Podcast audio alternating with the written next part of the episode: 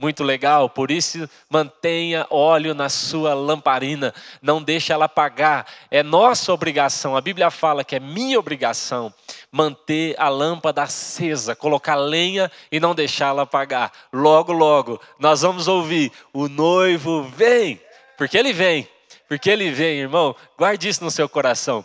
A qualquer momento ele aparece e, e, ele vai vir como um raio, nós não vamos perceber, não vai haver um anúncio da sua vinda, a não ser os sinais que ele já, já disse, mas guarde isso, uma hora ouviremos: o noivo está chegando. Não brinque com isso, leve isso a sério, em nome de Jesus. Aleluia.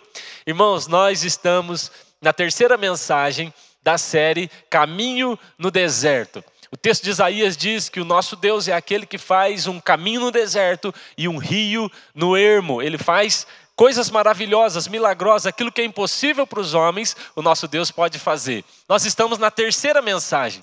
Na primeira mensagem, nós chamamos de o caminho. Falamos sobre o caminho, falamos sobre sermos o povo do céu, falamos sobre sermos o povo de metas e objetivos e de querer chegar no alvo. Aleluia! Mas nós também falamos que nós somos, além de ser o povo do céu, nós também somos o povo do caminho. E que apesar de irmos morar no céu um dia, nós entendemos que o céu é mais do que um lugar, é também uma atmosfera, um ambiente que eu posso gerar agora, agora eu usufruo já das coisas que o Senhor já liberou sobre a minha vida. Na segunda mensagem, nós ouvimos através da vida do pastor Shalom a, a mensagem com o título Visão ou Miragem.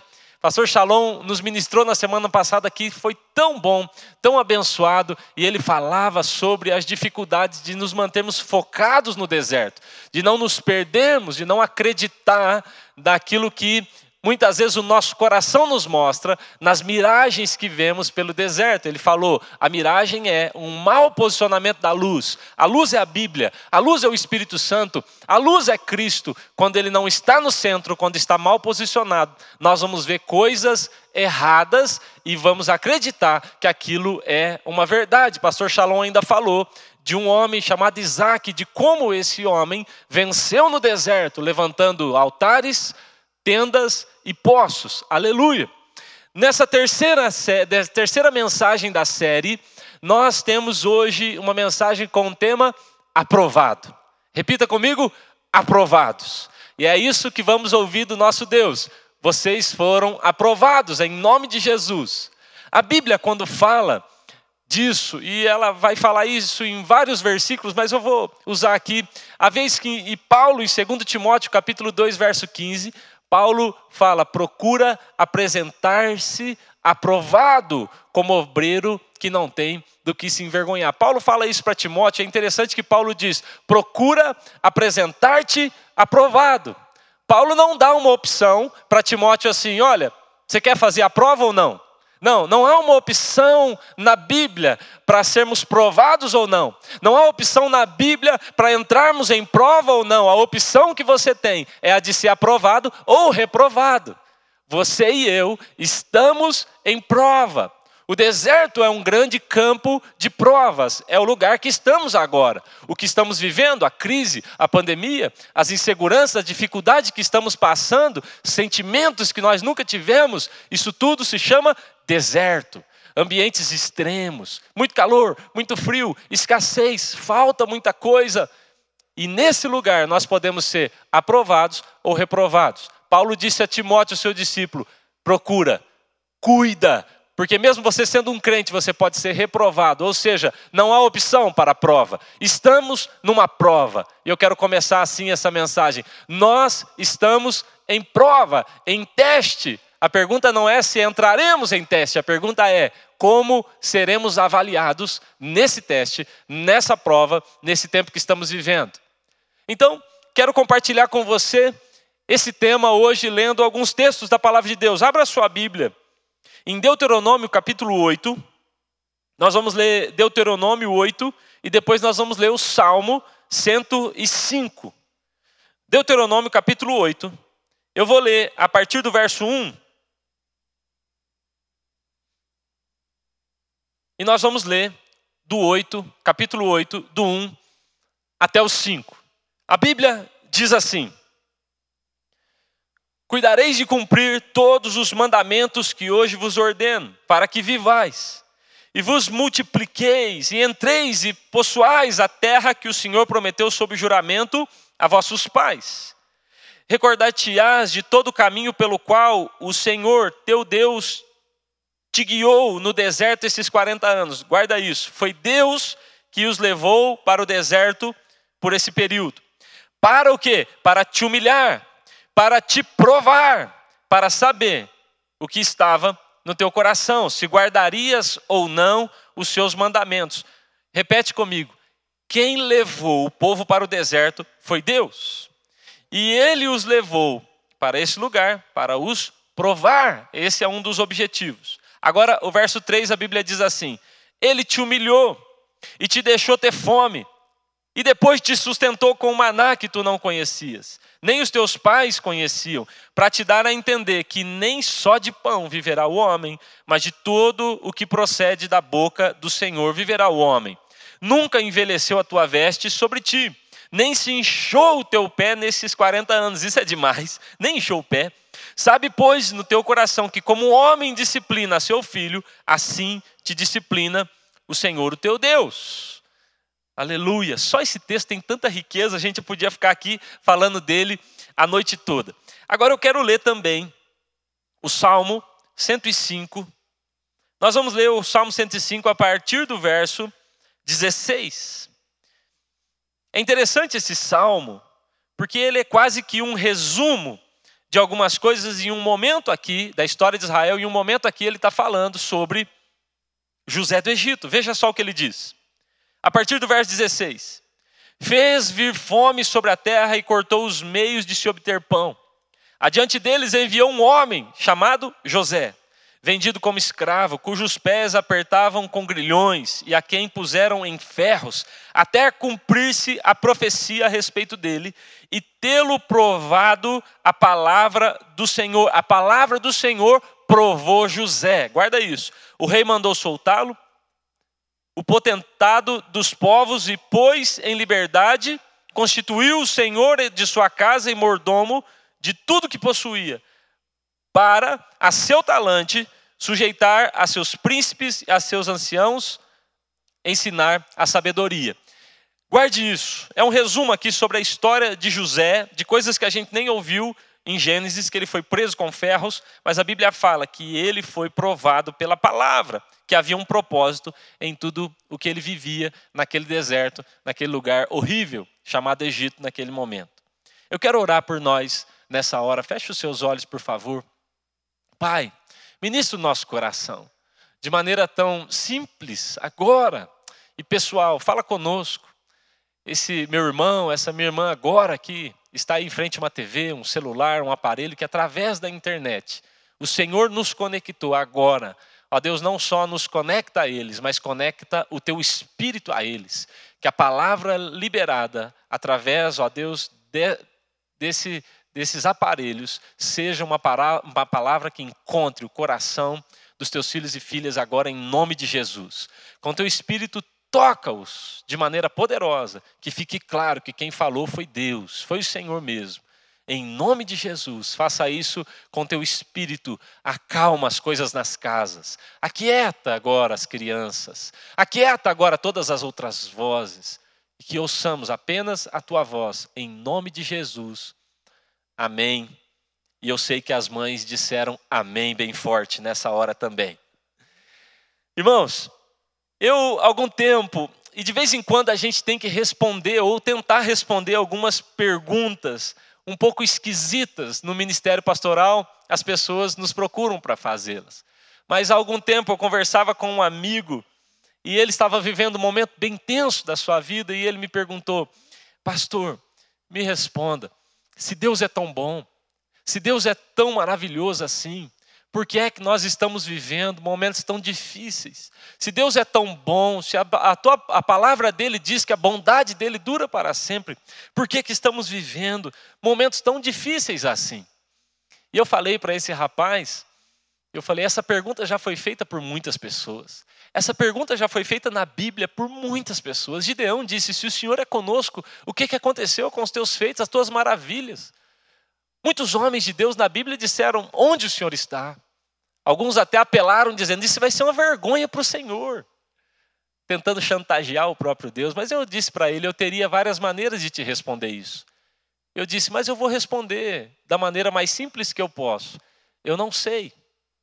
Eu falei para ele: Infelizmente, infelizmente, no nosso trajeto, nós vamos passar momentos difíceis. Infelizmente, conforme aquilo que eu creio, aquilo que está na palavra de Deus, no nosso caminho, vamos viver por, por, situações, vamos passar por situações que nós não queremos viver, que nós não gostaríamos de passar. Jesus afirmou: vocês vão ter aflições no mundo, o deserto é um lugar de passagem para todo aquele que está caminhando para Jerusalém, é o que a Bíblia diz. Todos nós que estamos indo em direção a Cristo, em direção a Deus, em direção ao céu, teremos que passar pelo vale de Baca em algum momento, é o que o Salmo 84 vai dizer. Mas eu, na continuação dessa conversa, eu falei assim com ele. Eu falei: a minha resposta não vai te satisfazer, eu sei. Mas deixa eu te fazer uma pergunta então. E eu fiz a pergunta para ele. A pergunta é a seguinte: meu amigo, a esposa desse rapaz estava grávida. E eu falei assim: meu amigo, me diga, você se torna pai, a sua esposa se torna mãe, quando? Quando o filho nasce ou quando vocês engravidam? Me diga. E ele rapidamente falou: não, nós nos tornamos pais no momento da gravidez, essa é a hora. E é verdade. Eu disse a ele: você respondeu bem. Você não se torna pai, ah, agora que nasceu o Lucas eu me tornei pai. Não. Quando a Suelen disse, estou grávida, nós já estávamos fazendo festa. Já sou pai. Já quero presente do dia dos pais. Inclusive, Suelen me fez dar vários presentes de dia das mães para ela, antes de, até do, de estar tá grávida. Mas assim que engravida, nós dissemos: Eu já sou pai, eu já sou mãe, ou seja, o filho já é meu. E eu disse a ele: É assim em relação às promessas. As promessas de Deus, elas não são nossas quando elas se cumprem, elas são nossas quando Deus as libera. Quando você ouve de Deus, essa promessa é para você.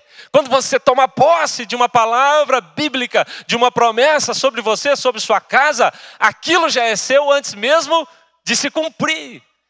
E essa é a minha explicação. Eu disse a ele, meu irmão, claro que estamos grávidos de uma promessa, todos nós. Claro que há dentro de nós uma promessa, e ela já é nossa, ainda que vivamos momentos difíceis, ela é nossa, porque o filho é meu no momento em que eu engravido, no momento em que a minha esposa engravida, Maria ficou grávida e já saiu cantando, minha alma engrandece ao Senhor. Ana ficou grávida e já estava fazendo promessa do menino, dizendo: Eu vou te entregar ele. Ela só estava grávida. Você olha para a Bíblia e você vai ver essas mulheres celebrando, ainda grávidas. É assim, o filho já é nosso. E mais do que isso, quando Suela engravidou a primeira vez, nós já tínhamos um nome. E aí, tá lá, é o Lucas, é o nome dele, e nós começamos a nos organizar para receber esse menino. Suelen começou todo um preparo, e agora ela já está grávida, então agora nós já temos que fazer uma lista de coisas para nos organizar para receber isso tudo. É muito interessante, irmãos. É muito interessante como isso acontece no mundo espiritual e no natural com essa relação muito próxima. E eu disse a ele: Você está entendendo o que eu estou falando? E ele falou: Eu estou entendendo. Mas ele me fez uma outra pergunta e ele disse: Mas e o aborto? Não há aborto? E eu falei: foi bom você tocar nesse assunto. Porque era a nossa história. Há pouco tempo, antes da Suelen engravidar do Lucas, nós passamos por um aborto. Eu contei para ele essa história. Ele já sabia, mas eu estava lembrando ele. E eu falei para ele: nós tínhamos muito medo de que, agora, quando a Suelen engravidou do Lucas, nós tínhamos muito medo de novamente passar por um aborto. A primeira vez foi tão triste, nós contamos para a igreja, todo mundo celebrou, foi uma festa, recebemos presentes em casa e depois houve um aborto espontâneo. Ele falou: então faz sentido a minha pergunta? Eu falei: faz no mundo natural. Eu falei: quando a gente engravidou do Lucas, então a gente tinha medo de perdê-lo. E aí o que nós fazíamos é ir constantemente ao médico, para o médico passar ali a, a, o ultrassom para a gente poder ver o Lucas e ouvir o coração dele. As mães sabem, os pais sabem o que eu estou dizendo. Aquela batidinha no coração, aquilo dá um alívio na gente demais. E aí, o médico, algumas vezes, quando ele não passava, ele colocava o estetoscópio. Então, eu comprei um. eu falei, não, eu não vou ficar com essa dúvida mais. Então eu tentava, à noite eu ia lá e eu colocava o estetoscópio na barriga da Suelen e eu dizia, acho que eu ouvi. E a Suelen dizia, acho que foram gases. Eu dizia, não, acho que eu ouvi. E ela falava, não, acho que é fome. Tão difícil. E eu falei para ele, mas eu quero ler um texto com você. Números, capítulo 23, verso 19. Ouça o que esse texto diz. Deus não é homem para que minta, nem filho do homem para que se arrependa. Porventura, tendo ele prometido, não fará? Ou tendo falado, não cumprirá? A verdade, irmãos, é que Deus é contra o aborto. A verdade é que Deus é contra o aborto natural, mas a verdade é que Deus é contra o aborto espiritual. Tendo ele prometido, ele fará. O filho que ele colocou dentro de você, o filho, a promessa que ele colocou dentro de nós, deserto nenhum vai matar, crise nenhuma vai roubar, crise nenhuma vai trazer aborto para a sua promessa. Ela está aí dentro, ainda que você não ouça bem. Ainda que você esteja num momento tão tenso, de tanta ansiedade, está aí. E sabe, irmãos, às vezes, nós estamos reclamando, o que nós estamos reclamando numa hora como essa, às vezes são exatamente dos sintomas que garantem que nós estamos grávidos. Outro dia alguém falou, pastor, mas olha essa situação e o que vocês passam, porque eu tenho dito na minha vida, nada é muito fácil, nada é muito fácil. E alguém disse, poxa, estão tentando, estão até ameaçando vocês. E eu falei, sim, eu não posso reclamar disso. Eu não posso reclamar, como eu estaria reclamando agora e dizendo: Deus, olha o que estão fazendo, olha as ameaças, olha as dificuldades, olha as opressões. Eu não posso. Isso é sintoma. Não há grávida sem sintoma. Eu estou grávido de algo muito grande. Eu estou grávido de algo maravilhoso. As trevas têm medo, as trevas se levantam porque eu estou grávido. Há uma gravidez, há um, uma promessa, há algo maravilhoso sendo gerado dentro de você são só sintomas, para de reclamar. Mas isso e o deserto, irmãos, muitas vezes o deserto traz com ele sintomas, mas isso só é a garantia de que você está grávida. Suelen, meu irmão, ela reclamava: Meu Deus, agora o meu pé inchou, meu nariz está parecendo que tem uma rã pimenta na minha cara, o que, que é isso? E azia, e vômito, uma vez ela disse: Eu não estou grávida. E aí nós fomos para casa dos nossos pais, aqui, pelo Marquinho. Vomitou umas três vezes. Eu falei, certeza que não está grávida? Ela falou, não, mas essa estrada é cheia de curvas. Chegamos lá, eu falei, vamos fazer um exame agora. Fizemos o exame e tudo aquilo se chamava Davi.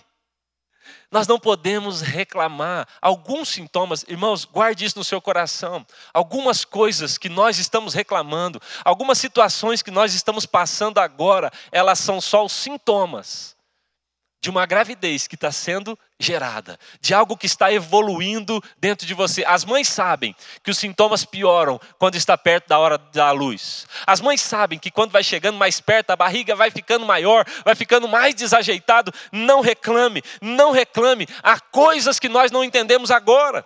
Há coisas que você vai entender depois. Há situações na nossa vida, irmãos, que elas são apenas o resultado de uma gravidez, mas nós não entendemos.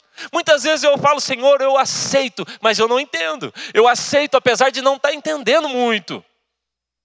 Eu já contei essa história aqui uma vez, quando o pastor Márcio Valadão me explicou isso de um jeito, do jeito mais lindo que alguém poderia explicar. Nós estávamos em Curitiba, no Pequeno Príncipe, no Hospital Pequeno Príncipe, e o Lucas passaria pela sua primeira cirurgia. Era um momento muito tenso, muito complicado. Vocês acompanharam ele era muito pequenininho. Então, de repente, eu não estava atendendo o celular, eram muitas ligações. Eu agradeço por todo o cuidado que as pessoas tiveram, mas de repente tocou meu celular e era o pastor Márcio Valadão. Nós estávamos ali no internamento ainda, e aí eu resolvi atender. E o pastor Márcio com, aquela, com aquele jeito mais manso dele. Ele falou: Cezinha, eu estou sabendo que vocês estão passando, você e Suelen. E ele disse: Eu quero te contar uma história. E ele falou: Uma vez, quando Renata, é o nome da esposa dele, estava grávida de Aninha, Aninha é Ana Paula. E ele falou: Então Renata começou a fazer o enxovalzinho de Aninha. E ela fez um bordado, um bordadinho, ela estava ali, gastou o dia fazendo aquilo, e quando ela veio me mostrar, ela falou: Olha bem o que eu fiz.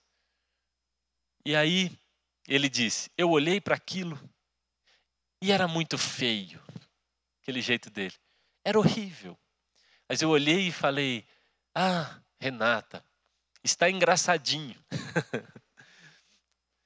e aí ela falou: Ah, desculpa, eu estou te mostrando o avesso. E aí então ela virou. E ele disse: quando ela virou, o outro lado era lindo. Havia um bordado maravilhoso. E ele falou assim para mim: Cezinha, o problema é que Deus está bordando lá de cima. E a gente está olhando agora e está vendo o avesso. E o avesso é feio.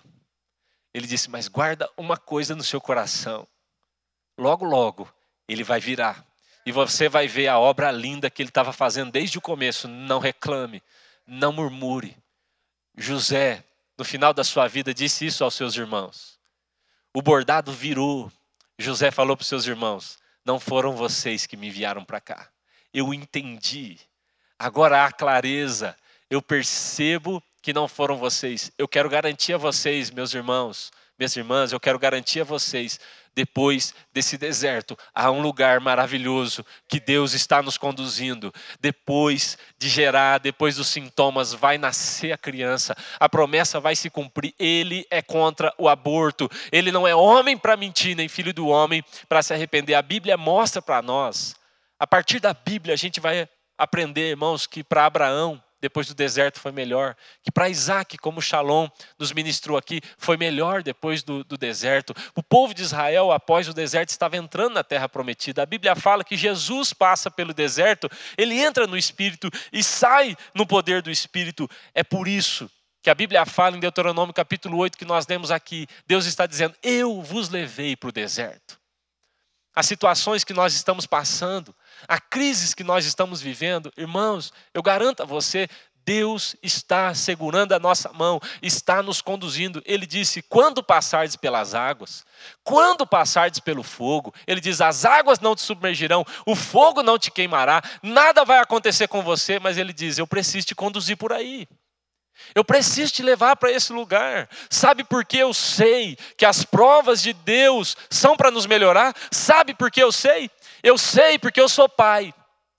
E todo pai que ama o seu filho expõe os seus filhos a testes, a provas, apenas com um propósito: para que eles cresçam, para que eles melhorem, para poder entregar nas mãos deles algo melhor. Você vai ver em Deuteronômio, capítulo 8, você vai ver Deus dizendo: Sabe, pois, no teu coração que, como um homem disciplina a seu filho, assim disciplina o Senhor, o teu Deus. Ele está dizendo assim como um pai disciplina o seu filho. É o que eu estou fazendo com vocês nesse deserto. Esse tempo de crise, esse tempo de pandemia é um tempo de acerto de Deus conosco. Ele está nos disciplinando, mas veja, a Bíblia segue dizendo: para te fazer entrar numa boa terra, terra de ribeiros de água, terra de fontes, terra de mananciais, terras de vales, de montanhas, terra de trigo, de cevada, de videira, de figueira, de romeira, de oliveiras, aleluia. Ele está dizendo: eu estou corrigindo, mas é para algo melhor. Em nome de Jesus, nós não podemos ficar reclamando nesse deserto apenas, como se nada tivesse sido prometido a nós. Há uma promessa maravilhosa, guarde isso no seu coração. José entra naquele deserto com uma promessa, ele estava grávido. Algo havia sido colocado nele desde que ele era menino. Ele teve um sonho. Vocês se lembram do sonho dele? Ele teve um sonho, mas aquele sonho demorou muito para se realizar entre o sonho que ele teve lá no começo, que os seus irmãos zombaram, até os seus pais se espantaram, dentre aquele sonho até o cumprimento, meus irmãos, são muitos capítulos e muitos anos. Mas José termina aprovado, num contexto ruim, num contexto horrível de deserto de Egito. Nesse contexto, a Bíblia fala: José, sai daquele lugar aprovado por Deus. Então, eu quero aprender junto com você aqui. Seis. São seis marcas daquilo que José fez para se tornar alguém bem-sucedido no seu deserto. Amém? Grávido no deserto. Seis marcas de José que a sua constância, preste atenção, as marcas que eu vou falar aqui sobre José, são seis marcas, são marcas que ele constantemente praticou durante o seu deserto. Não é uma coisa que ele fez de vez em quando. Constância, de fato, era uma marca de José. Então, a primeira coisa, a primeira marca de José, sendo aprovado no deserto, em primeiro lugar, José sempre caminhou. Repete isso comigo: José sempre caminhou. Ou seja, ele nunca desistiu. José não desiste. Você não vê cogitar a desistência. Você não ouve de José uma expressão assim, é, acho que vou parar por aqui, acho que eu vou desistir dos meus sonhos. Você não ouve isso dele. Na verdade, José constantemente está caminhando. Irmãos, e ele caminha nos momentos mais complicados da sua vida, ele continua caminhando. Eu quero afirmar uma coisa a você, meu irmão, eu sei que não está fácil, eu sei que existem muitas coisas que esse momento, esse tempo está trazendo para nós, coisas difíceis, dá vontade de desistir. Ontem recebemos informação de algumas pessoas que tentaram tirar a sua vida. Nós rapidamente mobilizamos a igreja, entendemos no espírito que deveríamos fazer isso e rapidamente tínhamos carros, pessoas orando na cidade, em torno da cidade, em frente aos hospitais, porque nós somos contra. Não desista, não desista. Deus é contra o aborto, Deus é contra o suicídio. Por favor, Ele não quer que você desista o que você está sentindo, o que você está vivendo. Às vezes são coisas que você não entende, mas guarde isso no seu coração. José sentiu, passou por coisas piores do que você pode imaginar, mas não desistiu. A Bíblia diz que ele continuou. Quando os irmãos o ofenderam, quando os irmãos o feriram, quando os irmãos mentiram contra ele, quando os irmãos o jogaram no buraco, quantas pessoas têm parado, têm desistido porque alguém fez algo contra ela porque aquela pessoa me abusou, porque aquela pessoa me fez sangrar, seja na alma, seja no corpo físico, e elas param. Sabe o que acontece? Judas é um amigo íntimo de Jesus. A Bíblia diz que Jesus está na mesa da comunhão. Judas é o traidor. Judas está com ele na mesa. Judas levanta e sai da mesa. Jesus não sai da mesa. Não há razão para eu sair da mesa se eu fui ferido. Não há razão para eu sair da comunhão se eu fui magoado, se eu fui machucado, se alguém faz algo para mim, Jesus continuou na mesa, continue na mesa, continue na comunhão, não desista. O Salmo 126, que é um dos salmos que eu mais gosto, o Salmo de 126 diz assim: Os que com lágrimas semeiam, com júbilo ceifarão, quem sai andando e chorando enquanto semeia, voltará com júbilo trazendo seus feixes meu irmão, a promessa aqui é para aquele que não parou de caminhar. A Bíblia fala que essa pessoa, ela andou chorando, ela chorou andando, mas ele não parou de andar. A Bíblia deixa claro que essa pessoa que continuou andando enquanto chorava, irmãos, eu disse, eu não garanto que você não vai ter sintoma. Na verdade, eu garanto que você terá sintomas, enjoos, momentos difíceis, momentos que vai te doer, tem coisas que você nem ia entender. A Suelen falava, eu tô com uma dor aqui, eu não sei, parece que está abrindo meu quadril, deve ser para nascer esse menino. Nós não entendíamos nem algumas dores. Às vezes a gente não vai entender o que a gente sente. São sintomas há uma promessa. A Bíblia diz: se você se mantém caminhando, ainda que chorando, em algum momento você vai voltar celebrando com seus feixes. Aleluia. Não pare. José estava sempre caminhando. Repete comigo: sempre caminhando. Não pare, não desista. O seu ministério, não pare. A sua família, não pare. O seu casamento, não pare. A sua vida, não pare. Não desista, em nome de Jesus. O deserto não é um lugar para você parar. O deserto não é um lugar para você morar. Não desista no deserto. Atravesse ele. Deserto é lugar de passagem. Aleluia. Em segundo lugar, José estava sempre mudando e se adaptando. Sempre. Sempre caminhando, sempre mudando e se adaptando. As mudanças de José são muitas. Ele tem que se adaptar. Em um momento ele é o filho querido, em outro momento ele é o irmão odiado, em outro momento ele é o escravo, em outro momento ele está na casa de Potifar, em outro momento ele está sendo é, é, abusado, ele está sendo seduzido, em outro momento ele está numa cadeia, em outro momento ele é o governador. Em outro momento ele está diante dos irmãos para resolver um problema sério. Ou seja, há muitas mudanças. José sempre se adaptou. A palavra adaptação é uma palavra-chave para esse tempo que estamos vivendo. Nós estamos adaptando. A gente adaptou a maneira de ir ao mercado, adaptou a maneira de fazer culto, a gente adaptou a maneira de ensinar nossos filhos, estamos dando aula em casa, a gente adaptou tantas coisas. Eu quero te dizer, se você quer vencer o seu deserto, se adapte, se abra para o novo de Deus. Quantas vezes nós temos dificuldade de adaptação quando Deus muda algumas coisas? Eu quero afirmar a você: um ciclo foi encerrado em 2019, um novo ciclo nasceu em 2020. Nós estamos numa nova década e essa década está sendo marcante na história profética da nossa geração. Abra o seu coração para a novidade que Deus está trazendo sobre você. As mudanças de José, elas ficam marcadas e mais claras a partir das trocas de roupa dele. Eu já falei isso aqui para vocês. O guarda-roupa de José é um guarda-roupa muito interessante. A Bíblia fala que em um momento ele está com uma túnica colorida. Depois, em outro momento, em Gênesis 39, a Bíblia diz que ele está colocando uma roupa de escravo. Então ele está agora, mais à frente, ele está com uma roupa de, de, de serviçal de Potifar. Então a sua roupa é mudada novamente, capítulo 39, verso 20. Agora ele está com uma roupa de prisioneiro. E tem um momento que ele está pelado, correndo da Potifera, a mulher do Potifar. Em outro momento ele coloca uma roupa e faz a barba, porque Faraó mandou chamá-lo. Em outro momento, a Bíblia diz que ele está colocando uma roupa de linho fino, porque agora ele se torna o governador de toda a terra.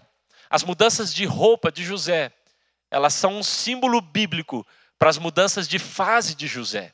Agora, guarde isso: deserto é um lugar para nós aprendermos a adaptação, mas deserto também é um lugar que sinaliza para nós uma mudança de fase. Uma etapa acabou, uma nova etapa nasce. Guarde isso no seu coração. Deus está te chamando para algo novo nesse tempo, no seu casamento, na sua relação com seus filhos, no seu ministério, na sua relação com ele de quarto secreto, há novidade vindo aí em nome de Jesus. Uma roupa foi tirada e outra roupa está sendo colocada sobre nós.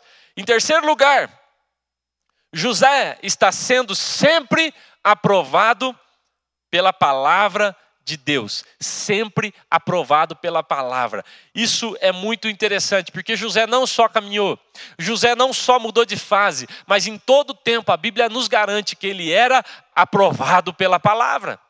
O Salmo 105 que nós lemos, ele é interessante que a Bíblia diz assim: até cumprir-se a profecia a respeito dele e tê-lo provado a palavra. Preste atenção, a palavra provou José. Isso é muito interessante. Porque, irmãos, muitas vezes a Bíblia fala para nós provarmos da palavra. Ó, provar e vede que o Senhor é bom. Fazei prova de mim. É interessante que nós fazemos prova da Bíblia, e isso é possível. Biblicamente, isso é possível.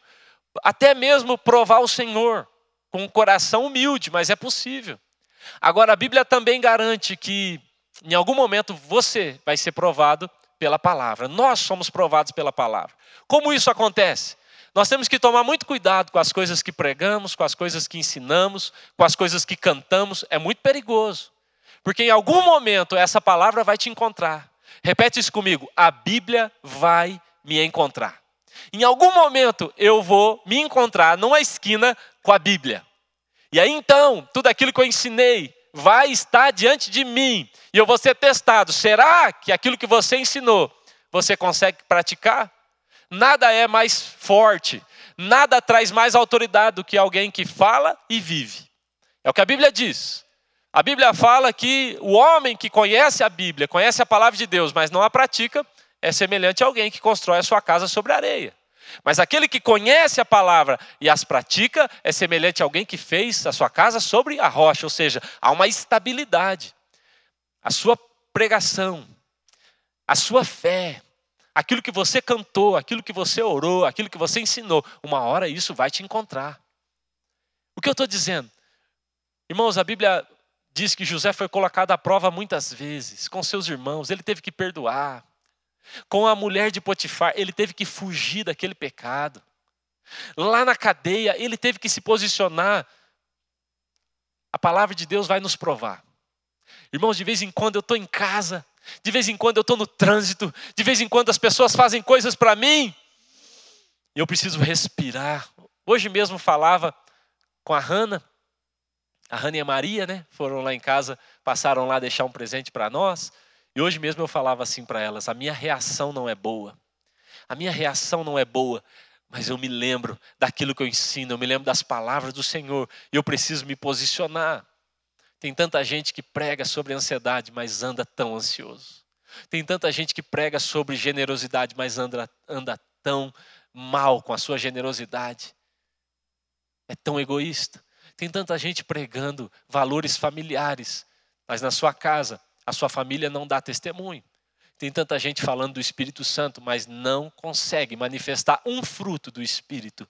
Tem tanta gente pregando sobre fidelidade, mas não é fiel com Deus. Tem tanta gente falando de santidade, mas só é santo naquilo que as pessoas podem ver. Em nome de Jesus, guarde isso. José teve o encontro com a palavra. A palavra o provou. A palavra de Deus vai te provar. Ela vai te encontrar no momento mais difícil da sua vida, ela vai te testar. Será que você consegue ser generoso? Mas esse mês não vai dar para dar o dízimo. Será? A palavra te encontra. Ah, mas diante dessa situação não aguento. Eu vou gritar. Diante dessa situação não dá. Eu desço da cruz. A palavra vai te provar. E quanto menos aprovado você é pela palavra, mais distante você fica do cumprimento da profecia. José, então, estava sendo sempre aprovado pela palavra. Em quarto lugar, José estava sempre sonhando. Guarde isso. José estava sempre sonhando. Irmãos, José, nós já dissemos aqui, ele não desistia, ele continuava caminhando, mas José não parou de sonhar. Deserto é um lugar que você é convidado a parar de sonhar. Esse momento que nós estamos vivendo, ele está nos convidando a parar de sonhar com um monte de coisa. Ó, oh, para de sonhar. E essa igreja que você ia plantar, deixa quieto. E essa célula que você ia abrir para. E esse negócio que tá, para. E aquele sonho de ir, aquele sonho de fazer, e aquele sonho de casar para. O deserto é um lugar que te convida a deixar de sonhar. Mas eu quero garantir a você que o seu Deus está te dizendo: vamos sonhar. Vamos juntos sonhar com aquilo que eu planejei para você. É maravilhoso. Eu não mudei. Continuam aí as minhas promessas sobre você. José estava sempre sonhando. José não parou de sonhar, mas mais do que isso, José também fazia as pessoas à sua volta sonharem. José não era só um sonhador. Ele continuou mantendo a sua visão, mas mais do que isso, José fazia com que todos à sua volta sonhassem junto com ele. Isso é maravilhoso. Você ouve a história, José está sonhando desde menino, mas quando ele chega no Egito, agora o copeiro sonha, agora o padeiro sonha, agora a faraó sonha. Você repara que todo mundo à sua volta começa a sonhar. Eu amo pessoas assim. Eu amo. Você sabe, irmãos, que uma das coisas que eu aprendo com José para vencer o deserto é que eu preciso me posicionar para dar sentido, para dar significado ao sonho das outras pessoas. A sua generosidade, ela é uma arma poderosa. O seu altruísmo é uma arma maravilhosa para você e eu vencermos no deserto. O deserto é vencido com generosidade. O deserto é vencido com altruísmo. Então eu começo a fazer, dar significado para o sonho dos outros. E não é interessante que o fato dele dar significado para o sonho de Faraó fez com que o sonho dele se realizasse. O sonho de José só se realiza porque ele foi capaz de dar significado ao sonho da, de Faraó. Irmão, a sua promessa, ela está mais perto de você quando você está ajudando outros a realizar os seus sonhos do que quando você está lutando pessoalmente pelos seus. Quando, já, quando Jó começou a orar pelos seus inimigos, Deus restaurou a sua sorte. Faça isso. Você tem discípulos, você tem filhos, você tem esposo, você tem esposa, você tem pais. comece a dar significado ao sonho deles. E você vai ver como os seus também vão encontrar um significado em Deus. Aleluia. A quinta coisa, José estava sempre prosperando. Eu gosto disso. Sempre prosperando. Sempre prosperando. Eu vou ler dois versículos, dois, dois textos, que vão nos ajudar a entender os dois últimos pontos. Então, abra comigo em Gênesis capítulo 39. Nós vamos ler o 39 a partir do verso 2, 2 e 3. Diz assim, ó. Para nós, por favor. O Senhor era com José. Guarde isso. O Senhor era com José, que veio a ser homem próspero, e estava na casa de seu senhor egípcio. Presta atenção. A Bíblia diz: o Senhor era com José, e ele veio a ser próspero ainda sendo escravo. Aí o verso 3 diz assim: Vendo Potifar que o Senhor era com ele e que tudo que ele fazia, o Senhor prosperava em suas mãos, a Bíblia vai dizer então entregou a sua casa diante dele. Agora, Gênesis capítulo 39, verso 21. Diz assim: O Senhor, porém, era com José, e lhe foi benigno, e lhe deu mercê perante o carcereiro. Agora ele está dentro da cadeia. O qual confiou às mãos de José todos os presos que estavam no cárcere. E ele fazia tudo quanto se devia fazer ali. E nenhum cuidado tinha o carcereiro de todas as coisas que estavam nas mãos de José, porquanto o Senhor era com ele, e tudo que ele fazia prosperava. Aleluia. Olha esse texto que ele diz. Esse texto diz duas coisas: que José prosperava em todo o tempo e que Deus era com ele em todo o tempo. Então, a quinta coisa que eu aprendo com José é que José estava sempre prosperando. Sempre prosperando. Irmãos, não importava o lugar onde ele estava, não importava a condição que ele estava, José era sempre próspero. Você se lembra que na casa do pai ele era próspero. O pai o amava, o pai deu uma roupa diferente para ele, ele era próspero na casa do pai. Ele é próspero até quando as pessoas querem fazer mal para ele. Vamos matar? Não, vamos vender. Ele prospera até quando seus inimigos tramam o mal contra ele. Mas ele entra no Egito e a Bíblia diz que ele prospera. Ele é colocado na casa do chefe. Depois ele vai para a cadeia e ele prospera. Ele prospera. Ele sempre prospera. Guarde o que eu estou dizendo em nome de Jesus. Você não precisa esperar o seu deserto acabar para prosperar. Deus vai fazer você prosperar agora, agora, nesse tempo. Você pode ser alguém próspero. José teve um filho e ele colocou o nome dele de Efraim. Ele diz: Porque Deus me fez prosperar no deserto. Deus me fez prosperar na terra da minha aflição. É agora. Irmão, a gente não precisa esperar a depois que passar a pandemia, a depois que passar essa enfermidade, a depois que eu for curado desse, desse mal que eu estou sentindo, depois que meu filho casar, depois que as coisas acontecerem, depois que as contas forem pagas, depois nós vamos ser felizes. Agora, agora, prospere agora. Você pode ser alguém muito próspero, ainda que você esteja numa cadeia. Você pode ser alguém muito próspero, ainda que aquilo que te prenda nesse momento sejam circunstâncias, sejam pessoas, sejam enfermidades. Prospere, prospere em todo o tempo. A Bíblia diz: e José estava sempre prosperando, aleluia. Deserto não é lugar, irmão, para você ficar chorando. A Bíblia diz, e ele sempre prosperava. Deus está abrindo um caminho no deserto para você e eu prosperarmos. O, Isaías, o profeta, ele estava respondendo algumas perguntas, conversando com Deus, então eles estão falando: vai haver, Deus está preparando algo novo, será que vocês não estão reparando? Ele está fazendo algo maravilhoso, e quando perguntam como é que vai ser, Deus está dizendo: eu vou romper com as portas, eu vou quebrar os ferrolhos de bronze, eu vou abrir os tesouros do céu, mas eles estão falando de deserto. É nesse momento que Deus está te chamando para prosperar. Prospere no seu ministério, prospere na sua vida de oração, prospere na sua relação com sua esposa, prospere na sua relação com sua família, prospere no seu trabalho, prospere financeiramente, prospere na sua saúde agora, no tempo de crise. Desse testemunho quando você terminar. Passou, passou a pandemia e eu cresci, eu prosperei nessa terra de aflição, aleluia. Em último lugar, José estava sempre com Deus. Vamos lembrar? Em primeiro lugar, José estava sempre caminhando. Em segundo lugar, José estava sempre mudando e se adaptando. Em terceiro lugar, José estava sempre sendo aprovado pela palavra, sempre sonhando em quarto lugar, sempre prosperando em quinto lugar, em sexto lugar, sempre com Deus. Eu amo isso. José, em nenhum momento, abriu mão da presença de Deus. E em todo tempo fica claro que José sabia: Deus está comigo. Deus está comigo. José não abriu mão disso. Preste atenção. Sempre com Deus. Deserto não é lugar de ausência de Deus. No deserto nós temos algumas ausências, mas não a de Deus nunca. Não. Ele está dizendo: Eu te levei para o deserto, mas eu te levei para te provar, para te testar e para te colocar numa terra melhor. Eu te levei para esse lugar para te abençoar. Mas Deus está dizendo: Eu estou com você. Quando passar pelas águas, quando passar pelo fogo, eu vou estar tá lá. Ao passar pelo vale de Baca, eu vou estar tá ali. Quando você andar no vale da sombra da morte, eu estou contigo. Quando você passar pelos lugares terríveis, eu vou tornar eles lugares de fontes. Para de pensar que eu não estou aqui. Se Deus não estivesse conosco, nós não estaríamos mais caminhando, porque só Ele pode nos dar um caminho no deserto. José estava sempre com Deus.